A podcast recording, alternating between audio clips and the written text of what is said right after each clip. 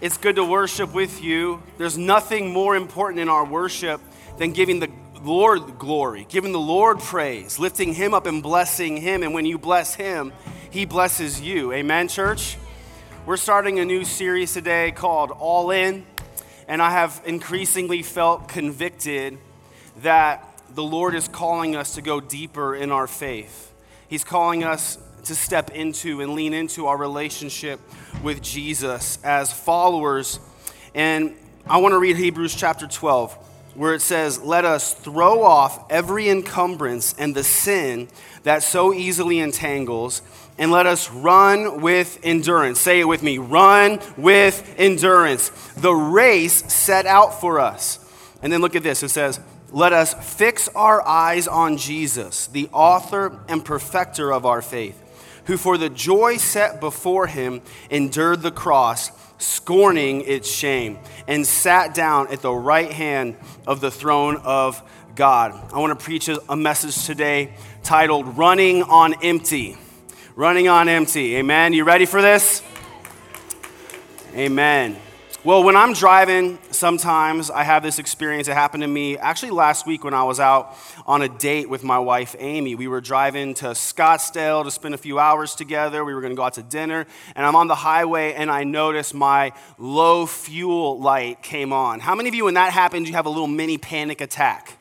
And you immediately start doing the math like how far away am i? How much how much fuel do i have left? Am i going to make it or am i going to end up stranded on the side of the road uh, calling someone to bring me gas looking like a fool? They're going to make fun of me. My wife's going to be like why did you let me down? You didn't provide you didn't protect. You're failing as a husband. Like I, I hate it. I hate when that low fuel light comes on. It stresses me out. But really driving a car requires burning fuel and then refilling the fuel. And a useful follower of Jesus is a lot like a useful car. It requires expending fuel for the Lord and then being refilled by the Lord. So you burn fuel and then you refuel. You repeat the process and you keep running. The New Testament uses the term Christian three times, twice in Acts and once in 1 Peter but it uses the term disciple 266 times. So primarily we're supposed to think of ourselves as disciples of Jesus. The word disciple, it comes from the same word as where we get the word discipline. Discipline. The word discipline means prescribed conduct or pattern of behavior. So a disciple is someone who follows a prescribed conduct or pattern of behavior, and we do that in pursuit of Jesus. Amen. So you don't just run the race by believing in Jesus, not just by surviving life, but as a disciple, you run the race God has set before you by following God's prescribed conduct and pattern of behavior. And so, what does it look like to go all in? I'm not a perfect man, but one thing I am is clear. So, I want to make it clear for you today. Disciples go all in by doing this by reading the Bible by praying, put this next slide up, by serving God and others, by attending church gatherings, by telling people about Jesus. We go all in by giving generously and by loving God and people. And so sometimes in services, I'll ask you, like, hey, maybe take notes, think about taking notes. I want to really encourage you to take notes today. Pull out your phone, take a picture of this, or write it down uh, in your notes. You'll see this slide again. But this is what disciples do we read the Bible, we pray, we serve, we attend church gatherings, we worship the Lord together that way, we tell people about Jesus, we give generously, we love God, and we love people. So do this in your notes uh, put a check mark by any of the ones you know you're doing. And then do this circle any of the ones where you know you're not doing it or you're not sure if you're doing it. It's just between you and God, just a self assessment, so no one's gonna judge you, but sometimes it's good to do a self assessment and just be honest like, where am I and what am I? What am I doing? Am, am I doing the things God has asked me to do? Now, I know some of you are like, Pastor Ryan, I'm doing some of those things. Uh, so, which ones are like the important ones? And I would say all of them. No, no, okay, but which ones are like the priority? All of them are the priority. They're all important. And I felt God convict me recently that pastors have been babying Christians too much. And when you baby Christians, you get baby Christians. And baby Christians have baby problems. When I was a child, I thought like a child and I reasoned like a child and I talked like a child. But when I became a man, I put away childish things and I stopped spiritually pooping my diaper all the time. And there's this idea amongst, I think, a lot of church leaders like, well, you can't ask too much of people. You, people don't want to be told what to do. And, and so the thing is, I'm not actually telling you what to do, I'm just informing you about what God tells you to do. And I want this message to be super practical and simple and clear. You're a Christian, this is what you do. And I think a lot of Christians, like who really love Jesus, they want to know. They're like, just tell me what to do. I want to know what I'm supposed to do. So I'm going to tell you what God says we're supposed to do. When I hear being a Christian requires something of me, I start to get a little bit of anxiety the way I do when I have that low fuel light come on in my car. I start to wonder, you know, I don't know if I can do all this. I don't know if I have the time to serve. I don't know if I have enough to give. I'm already tired as it is. I don't know if I have energy to add more to my life. I already feel like I'm running on empty as it is. And the truth is that this can be scary. But I want you to understand that running the race and doing what God has called you to do, like everything else in Christianity, requires faith. It requires faith. And I think the reason that Christians struggle to go all in is because on some level, we're afraid that we won't have what it takes. And I know men especially don't want to play a game they don't think they can win. Amen? But I want you to be encouraged that God is not going to lead you on this journey and then abandon you halfway through. You can do it because the Lord will help you. This is a race where you can't lose if you just keep running. In Philippians 1 6, it says, And I am certain that God, who began the good work within you, will continue his work until it is finally finished. So, Jesus is the author and perfecter of your faith. He is the one who started a good work in you when you accepted Jesus. And maybe you needed this reminder that He's not going to leave you half finished. He gives you the faith to start running the race and to keep running the race. He's not going to abandon you in the middle of the race. He actually sent a helper to encourage you and strengthen you for the race. You didn't think God was going to call you to something he wasn't going to equip you for, did you? No, he's good. He's better than that. He's a good God. And the good news is that this race, it doesn't award you for speed, it awards you for endurance. You're called not to finish first, but to just run faithfully. Run faithfully. And here's how you do it. Hebrews 12:1 says this. It said, "Let us run with endurance." And then it also said, "Let us fix our eyes on Jesus." So in that passage God told us what to do, and he tells us how to do it. Like I've ran in a race before. I'm not really bent, uh, uh built physically to be a runner, so I pretty much never won a race in my life, but I've ran in a few races. And so what I usually do is if I'm running, I just look at the person in front of me and I don't think about how far into the race I am or how tired I am. I just look at that person in front of me and I just think, just keep up with that person. Just keep your eyes on that person. Don't let them pull away too far. Just keep, just keep following that person. If they keep running, you keep running. And that's really what we're supposed to do with Jesus. Just keep our eyes on him. Just keep following him. So here's what we do we keep our eyes fixed on Jesus. So I want to go to Philippians chapter 2. It says, Let this mind, notice that word mind, let this mind be in you, which was also in Christ Jesus. And just pause there for a second. It says, Let this mind be in you. You will never live past your thought life. And so, what God does is He tells us how to run the race. It's not by doing more, it's by thinking differently. It starts that way, not by determination to do more, but first by deciding to think like Christ. So, you say, I think I can because I think like Christ. I think I can because I think like Christ. Uh, and here's what you're going to find is you start to think like Christ, you'll automatically begin to act like Christ. You won't have to try to do more because you'll just do what Jesus does. Amen. Okay, so then let's go forward. It says, "Think like Christ, who being who existing in the form of God did not consider equality with God something to be grasped." In other words, he was in heaven, he is God, he has always been God, but he didn't stay in heaven. It says, But he emptied himself. Notice the words I underlined. Taking the form of a servant, being made in human likeness, and being found in appearance as a man, he humbled himself and became obedient to death, even death on a cross. Therefore, here's what happened God exalted him to the highest place and gave him the name above all names, that at the name of Jesus every knee should bow in heaven and on earth and under the earth, and every tongue confess that Jesus Christ is Lord to the glory of God the Father. Okay, so in that passage, here's what I think is so cool we get a formula for success. I love formulas for success. I like things that are just clear and logical and rational that I can understand and wrap my mind around. And this is what, a, what it looks like for Christians a formula for success in this passage go all in, do it like Jesus. The passage tells us he became human like us. So he wasn't running the race as some divine, superhuman being, but with the weakness and frailty and temptations and limitations and vulnerabilities of a man.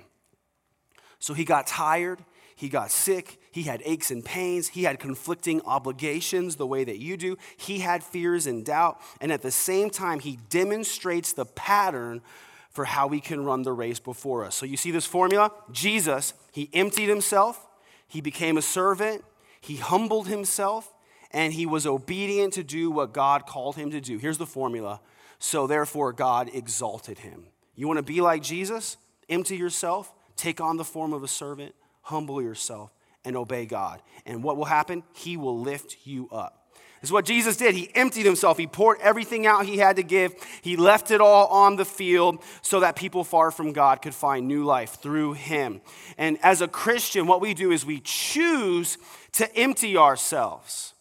Jesus took on the form of a servant he served even though he was king. So everybody's got to serve somebody, like Bob Dylan said. You're either going to serve the devil or you're going to serve the Lord. And nobody wakes up and is like, I'm going to serve the devil. None of you are like, I'm serving the devil. But what you do is you serve yourself. And that's good enough for the devil.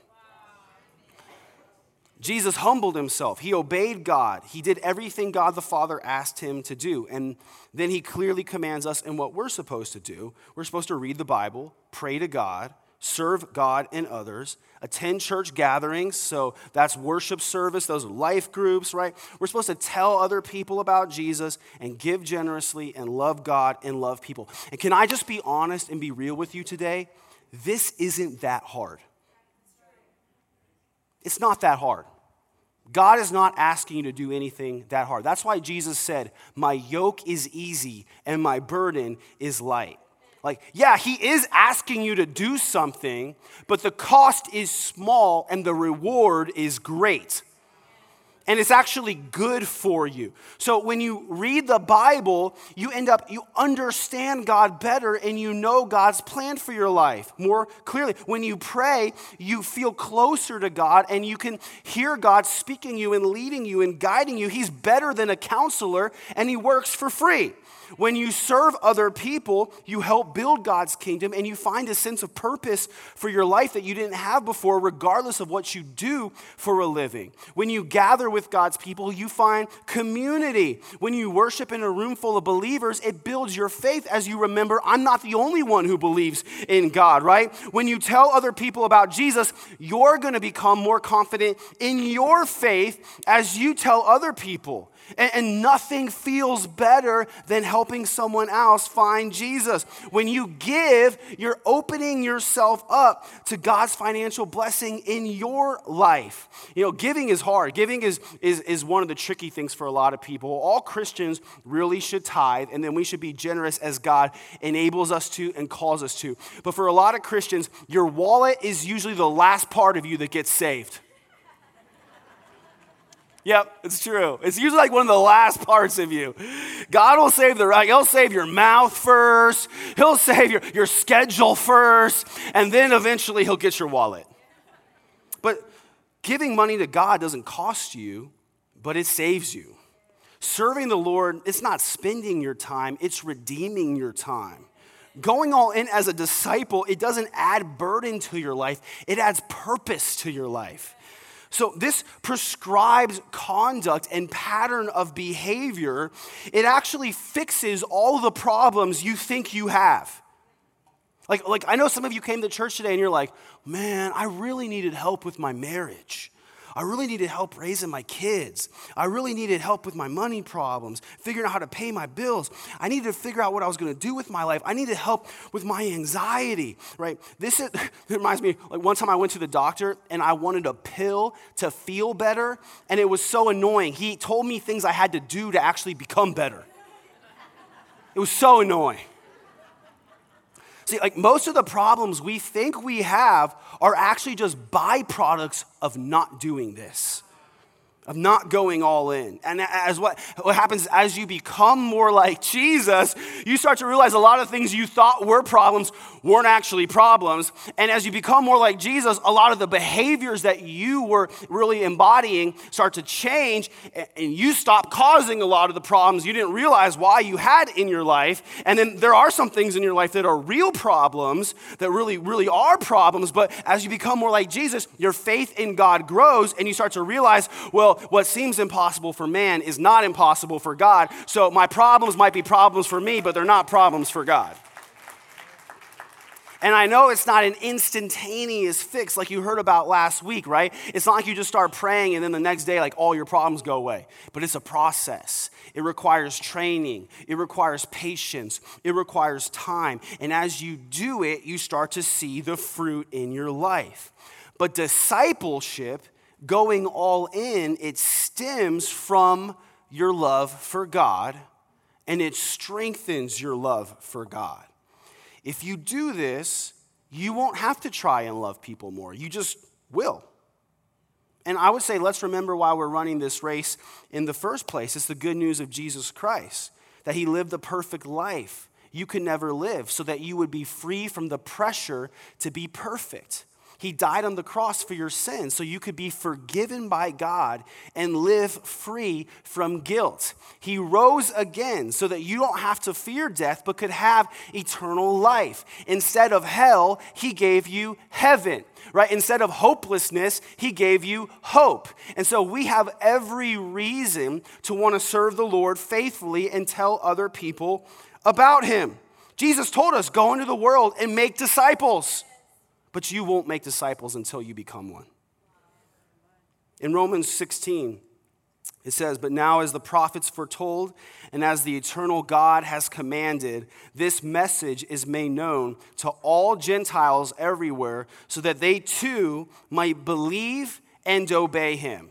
Notice how believing and obeying always go hand in hand believing in Jesus is the same as obeying Jesus. That's why James says faith without works is dead.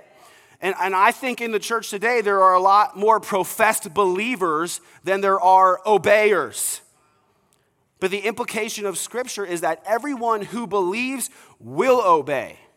Everyone who believes in Jesus will obey in Jesus. And then in this passage, John 14, it says this Jesus is speaking, and he says, If you love me, obey my commandments. He says in verse 21, Those who accept my commandments and obey them are the ones who love me. That shows me this that loving Jesus is the same as obeying Jesus. Jesus obeyed the Father because he loved the Father. The best reason to follow God's commands for your life aren't because you fear God, but because you love God. Following Jesus isn't just praying a prayer and asking Him into your heart, it's obeying Him and walking the walk. So I'm asking you today have you gone all in? Are you demonstrating your faith through your works? Nobody does it perfectly all the time, amen? But are you trying to obey? Or have you held back in some areas? I'll give you an example of what holding back might look like. In Acts chapter 5, it says this Now a man named Ananias, together with his wife Sapphira, also sold a piece of property. With his wife's full knowledge, he kept back part of the money for himself, but brought the rest and put it at the apostles' feet. Then Peter said, Ananias, how is it Satan has so filled your heart that you have lied to the Holy Spirit and have kept for yourself some of the money you received for the land? Didn't it belong to you before it was sold and after it was sold? Wasn't the money at your disposal? What made you think of doing such a thing? You have not lied just to human beings, but to God. When Ananias heard this, he fell down and died. He did. And great fear seized all who heard what had happened. Yes, I would say so. I'm not surprised. So, this is a crazy story, but it has a lasting principle. A lasting principle. Peter asked Ananias, like, bro, what are you doing? Why would you sell your land and pretend you're giving all the money to God when really you were holding a portion of it back for yourself? Like it belonged to you before you sold it. Nobody made you sell it. Nobody made you say you were giving all the money to God. So why are you pretending you're giving it all to God and playing out this charade? And, and what I want you to understand is they weren't punished for holding back. I think we've all held back from God. Every single one of us have held back. They were punished for lying to God about holding back. They wanted all in recognition without all in commitment. And in the same way today, God would say to some people, like, what are you doing? Like, why would you go to church occasionally and call yourself a Christian, but continue to hold back part of your life? Like, your life belonged to you before you gave it to God. If you didn't want to give all your life to God, why become a Christian in the first place? So let me ask you again, like, are you holding back or are you in, all in? Don't hold back. Don't hold back. God, I don't think He'll literally strike you dead, okay, for holding back. I don't think He's doing that anymore. But, but when you hold back from God, there are deaths. Potential dies, dreams die, callings die. You forfeit the blessings that God wanted to give you, and they go to someone else. God doesn't even have to punish you for holding back because the consequences are a punishment in and of themselves. Disciples, they go all in by reading the Bible, praying to God, serving, attending church gatherings, telling people about Jesus, giving generously, loving God, and loving people.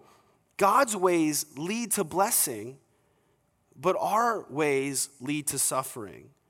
And so, what happens, the reason you're supposed to do this is because God loves you. And He tells you to do this because He cares about you. If you don't read the Bible, you end up confused and ignorant and easily led astray by false teaching.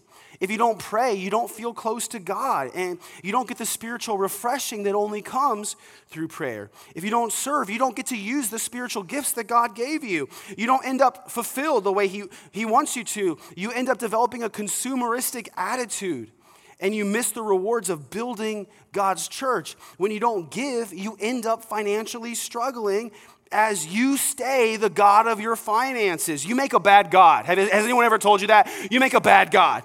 Uh, your finances suffer, right? And if you don't tell people about Jesus, you end up subconsciously taking on this identity of an undercover Christian and you become timid in your faith, and your loved ones and neighbors and coworkers who were supposed to come to faith through your testimony end up suffering as well. If you don't gather with your church, you end up getting isolated and vulnerable, and you feel lonely, and you wonder why you feel weak. It's because iron sharpens iron. One falls, but two can stand. This is for your own benefit.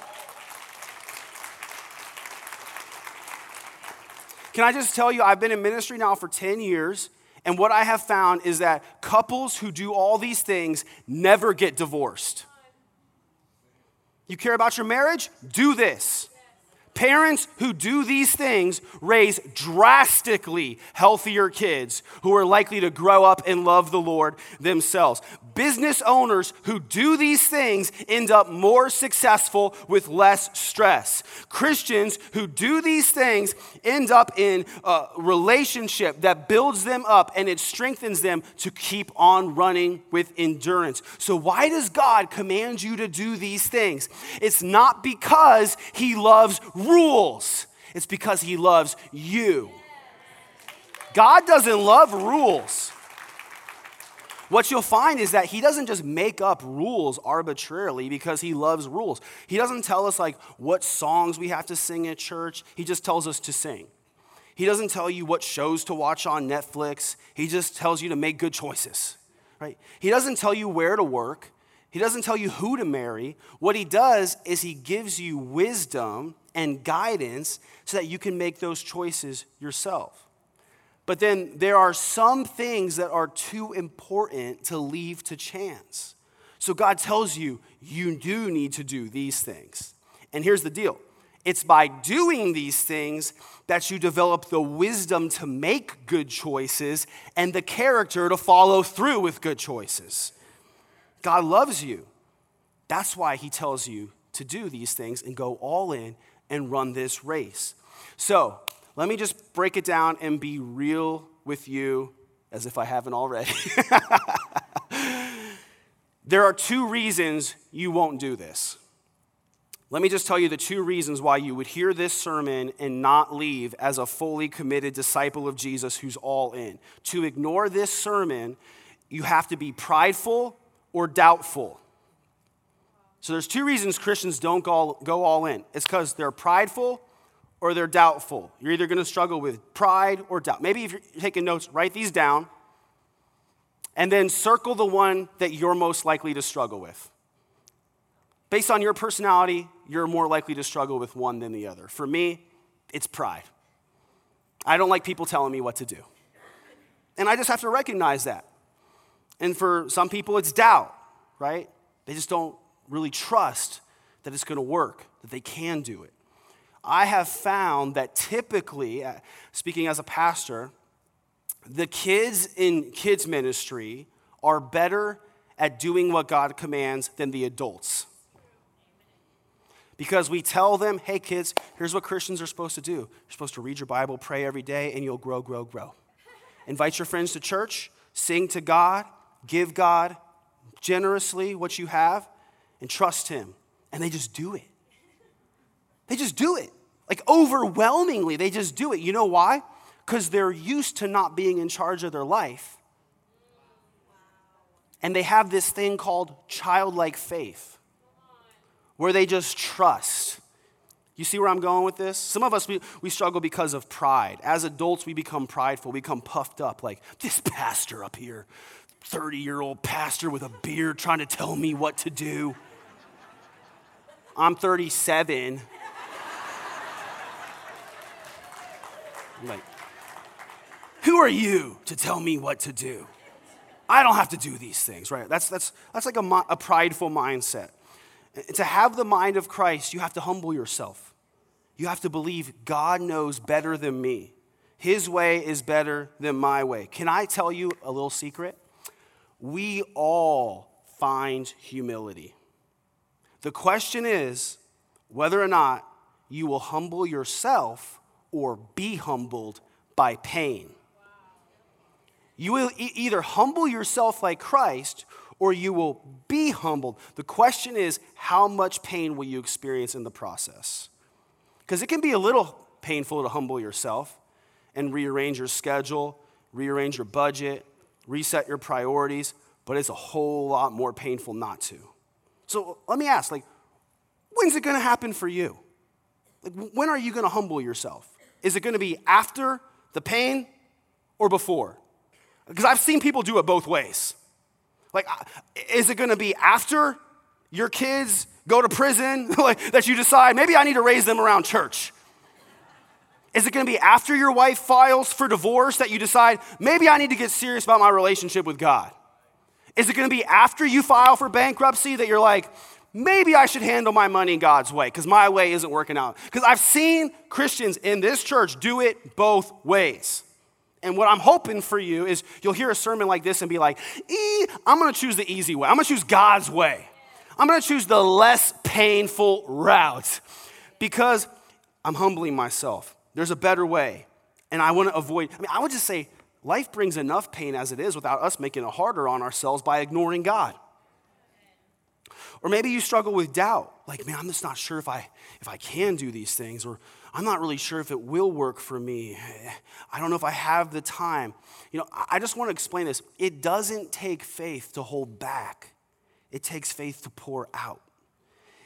It takes faith to believe that going to church is better for you than sleeping in. It takes faith that giving leads to more, not less. It takes faith to believe God can use your testimony to help someone else find Jesus. It takes faith to believe that obeying God isn't a burden to add to your life, it's the foundation of abundant life. It takes faith, it re- requires effort to run this race. It's true. You've got to contem- continually empty yourself like Jesus did, pour yourself out, but know that as you burn that fuel, God is faithful to refuel. As you pour out, He'll fill you up. You might think, like, I'm not sure I can do these things you're talking about, Pastor Ryan. Uh, I'm not sure I can do it. I'm already tired and busy. I have a lot going on. I thought you were going to preach a sermon today telling me to take better care of myself. Uh, and here you are telling me to give God more of myself. Isaiah 40 says, But those who wait on the Lord shall renew their strength. They shall mount up with wings like eagles. They shall run and not be weary. They shall walk and not faint. So, watch the goal for a disciple isn't avoiding empty status, it's to pursue it. We're not running from empty, we're running to empty. Because on the other side of emptying yourself for God, He is ready to provide more strength. On the other side of obedience, God provides blessing. But it takes faith to get there. You have to believe that as you give God everything you have, He is faithful to give you everything you need. I want you to understand you're gonna run either way. You're gonna run the rat race exhausted, or you can run God's race continuously being refilled as you empty yourself for Jesus. So if you're running on empty, keep running and God will keep filling. You don't have to retreat, just get refilled. The world that we live in today, it promotes self care. I love me some self care. The world's like, take care of yourself, guard your time, set boundaries. You need to rest more. You need to spend more money on yourself. You need to tell people no. Just say no. Don't overcommit. Take care of yourself. But God offers something better. God offers soul care. It's so much better. God says, take care of my church, invest in my kingdom, rest one day a week like I told you to. Say yes to what I've called you to Give more. Put yourself out there. It doesn't take faith to take care of yourself, it takes faith to trust God to take care of you. Jesus emptied himself and humbled himself and took on the posture of a servant and obeyed God, and the Lord exalted him. If you humble yourself and you serve others, if you obey God, he will lift you up. Do you believe that? Let's bow our heads. Lord, I thank you today for your word. I thank you that you're speaking to your people and stirring up in us a passion to follow Jesus and to be like Jesus. God, I ask you to forgive us for the times that we've been half hearted in our faith, that we have been uh, lukewarm or doubtful in following you, God. Forgive us for those times. And today, give us the strength to endure what you have called us to. Give us the faith to run the way you have called us to. Lord, we want to make your name famous on the earth so that you would be glorified. We want to glorify you and lift you up, Lord, so that all would be saved and know that your way is better. We thank you that you're a faithful Father. You love us and you have good things in store for us. You have a plan to prosper us and give us hope and a future, but we've got to follow you to experience that prosperity. We have to trust you to live out the future you have for us. So I pray for every single person in the sound of my voice voice today, that inside of us right now, faith would rise, that we would trust you, God, and that we would say, This is the year I go all in in my faith. This is the year I stop messing around. This is the year I follow Jesus as a disciple. I want what Jesus offers, I want what God has for me. I'm doing it God's way from this day forward. As for me and my house, we will serve the Lord. I say this day in Jesus' name, amen. Let's stand to our feet today. Let's worship God. Let's give him praise. Come on.